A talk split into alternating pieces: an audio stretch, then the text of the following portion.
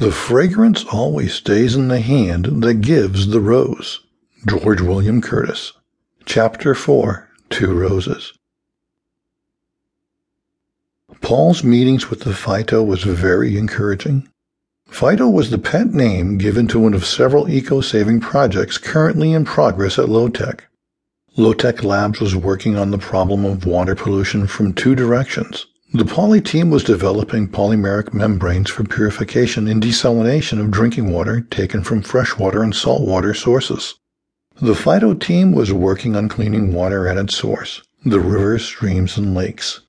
Fertilizers, insecticides, and detergents are carried into rivers, lakes, and oceans by rainfall, irrigation, and wastewater. Phytoplankton, microscopic organisms at the bottom of the food chain, produce nutrients through the process of photosynthesis. While making these nutrients, phytoplankton absorb the toxins and pollution and are eaten by fish and other marine life that feed on them.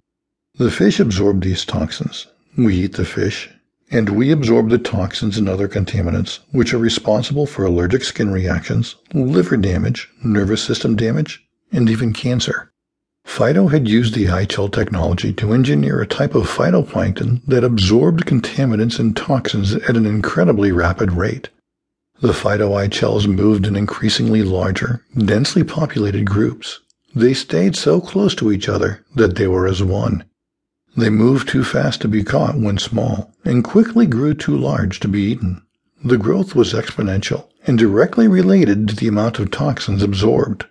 As the contaminants and toxins were depleted, the colonies grew into large giant balls which floated to the surface. These were easily located and removed. The process was so quick that a pool of polluted water the size of an Olympic swimming pool had been cleaned in under one hour. The whole process happened so quickly, regular phytoplankton were not disturbed. After the meeting, Paul returned to his office, listened to his messages, returned a few calls, and then headed home for the day.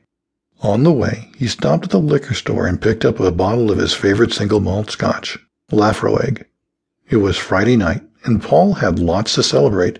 He deserved a $75 bottle of Scotch whiskey. After dinner, Paul relaxed into his lounge chair, tossed back a few shots, and then closed his eyes. The taste of cold, salty sea air, peat moss, and smoky spice mellowed in his mouth. He felt warm inside and comforted, similar to how he felt when he was physically close to his wife. Her touch was light, and her skin was so soft. Paul and Rhonda loved to put their cheeks together and feel the coolness like the underside of a silk pillow. In bed they would spoon, and she had this thing that she did with her toes. He called it toe twitching. Nowadays it's called restless leg syndrome. As Rhonda fell asleep or woke up, she would move her feet, caressing his ankle or calf with a toe. Paul was always comforted by it.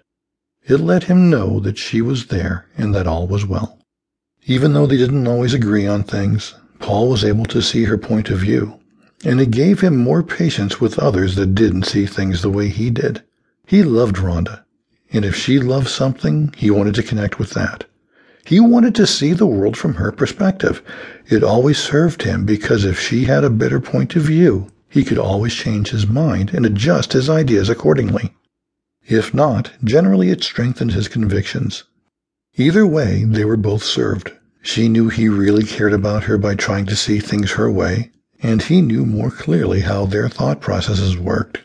She had learned to be more precise, because as Paul would say, precision is precious. She was fascinated by the way his mind worked and liked to throw ideas at him to test them out.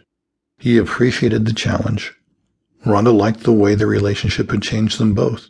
She was able to see things in a less abstract and more critical way. He was less closed to philosophical ideas and had begun to use more of his right brain in activities like art and music. Paul had a guitar and had taught himself to play it.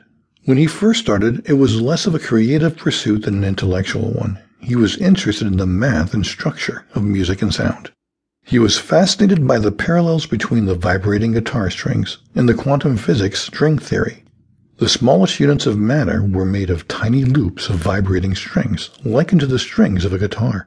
The string shape determined the characteristics of elementary particles.